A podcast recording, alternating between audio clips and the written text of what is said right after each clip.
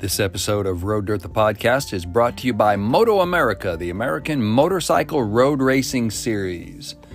Moto America is the fastest motorcycle racing in North America, featuring 190 mile an hour superbikes on America's greatest road racing courses. Moto America events feature multiple classes of road racing over a whole weekend, including Honda Superbikes, Super Sport, Stock 1000, Twins Cup, Junior Cup, Mini Cup, King of the Baggers, and even a Heritage Cup. Something for everybody. Moto America events are really truly family friendly outdoor festivals with VIP packages, camping, kids zones, carnival games and rides, stunt shows, vendor areas, and more. We were up there this past weekend at uh, the Road America races in Elkhart Lake, Wisconsin. Spend a weekend with our friends at Moto America.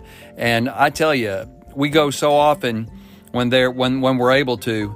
Moto America race weekends are unlike anything else. They are an experience of sight, sound, speed, and fury all weekend long, and something the whole family can enjoy. So check them out at motoamerica.com. You can get tickets there. You can see what the upcoming schedule is of of races. I think they're going to uh, the Ridge out in um, Shelton, uh, Washington State next in a couple of weeks. So you can also find out how to tune in because they t- they uh, they're on I think Fox Sports One, Fox Sports Two, maybe as well as well as Mav TV, several others. So check them out. Check out all of it and um, standings, riders, team information, and upcoming races at MotoAmerica.com. Well, welcome to Road Dirt, the podcast of Road Dirt Motorcycle Media and RoadDirt.tv, your down home grassroots motorcycle brand covering what we like to call ride life. This is Rob Brooks, your host. Thanks for tuning in. And uh, our favorite writer, Ted Edwards. Many of your favorite writers, too. He's, uh, he's, he's a, a, definitely a fan favorite with us. Um, has been on a writing tear lately. And uh, this is part part one of a two part series we're going to share from him that I think you're going to enjoy. It's called The Zombie Ninja. Yes, that's what it's called. The Zombie Ninja, part one. And then next week, we'll bring you part two. So, this is uh, the story of a son, a sport bike, and a road trip. Motorcycle parked in my driveway, I walked up the stairs to my front door as a dead man walking. I was a dead man walking. A three day, 900 mile tour of Canada complete, I was returning home without my 16 year old son. I had no idea where he was. Inside waited my wife, whose blissful world was about to be ripped apart by the news, and I would deliver the blow that would drop her to her knees. Matt was in elementary school when I bought him his first motorcycle a Yamaha PW80 that begged longingly to me from the side of the road like a lonely puppy awaiting adoption. It was on the way home from his school, so every day I drove Matt home. It teased me with fantasies of desert escapades and forest road explorations with my youngest son. So I bought that PW80 and so our riding life began, camping trips as we rode the sand dunes of Washington State. Yes, we have sand dunes out here. An exploration of the surrounding mountains, followed by yet one more watching of Dust to Glory. Life lessons were inserted along the way, including how to clean your bike and put your toys away when you're done. Spousal support vacillated between lukewarm encouragement and benign acceptance of the moto addiction building in us. But even my wife could see father and son bond over life and machines as we used to explore it. A non rider herself, even she knew something special happened when you rode a motorcycle with your son. Those who've done it understand. Worries dissolve, stress fades, Smiles don't wipe off, and you can't hold a smartphone when you're holding on to handlebars. A succession of larger dirt bikes followed as Matt grew, but he always had a certain pang of longing when I left him to go on tour. It wasn't he wasn't old enough or ready yet for 300 mile days on sport bikes navigating very technical tarmac. Matt's 16th birthday was quite memorable. A dollar and a case of beer purchased his first car, and as a surprise gift, I enrolled him in a motorcycle riding school. Within a week of having his driver's license, Matt had his motorcycle endorsement. I could have predicted what would happen next. A Yamaha XT225 was his mount back then, and not a real good pairing for his first street ride with me on my 1998 VFR 800.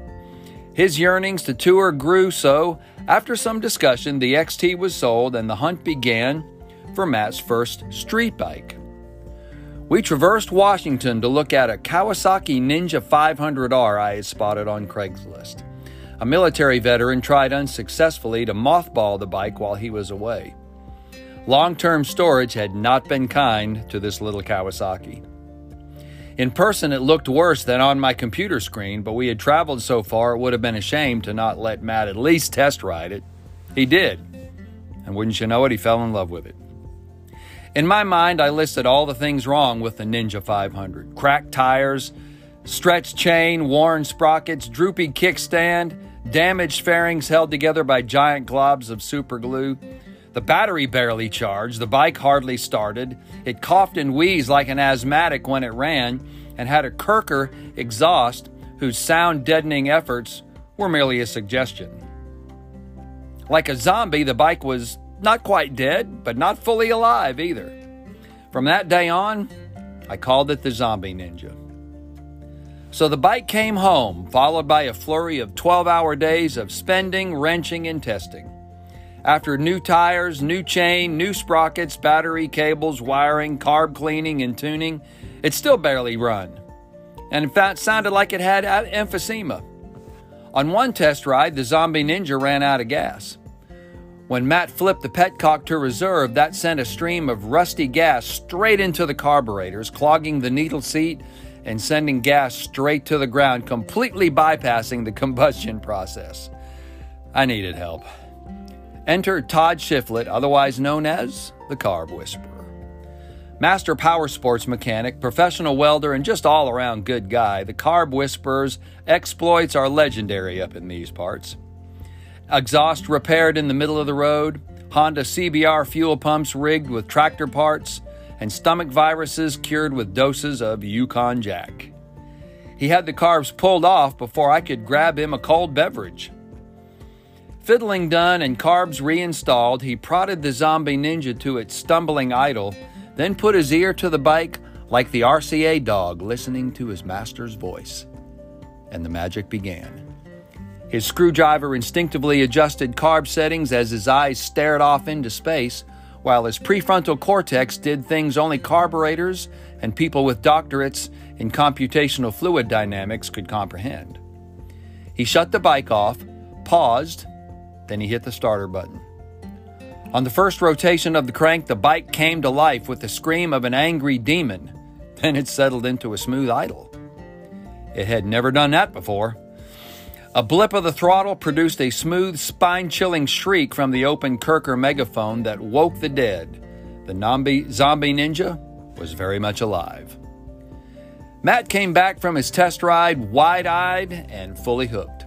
Saddlebags were fitted to the Zombie Ninja, and after a little over a month of getting his driver's license and his motorcycle endorsement, my 16 year old son left on a three day, 900 mile tour with me and the Wild Rose Squad up into Canada. What could possibly go wrong?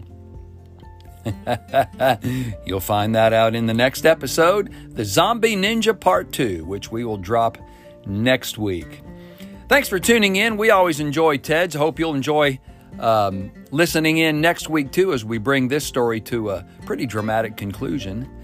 Um, remember, you can find us on social media. We are Road Dirt TV on Facebook, Twitter, and Instagram. We've got a YouTube channel also called Road Dirt TV. And of course, our main, what we call our e magazine, our online magazine site, roaddirt.tv. You can find all kinds of great stories out there, Ted stories. This, these stories are out there full of photographs, so you ought to give those a look and a like and, and, uh, and a share with your friends plus uh, ride reviews, race reports. Um, we've got a lot coming up, a lot on the site. I think you'll really enjoy it. So go surf through our media up there and um, join in the fun. and uh, join in the ride life with us. Until next time, this is Rob with Road Dirt. Ride life.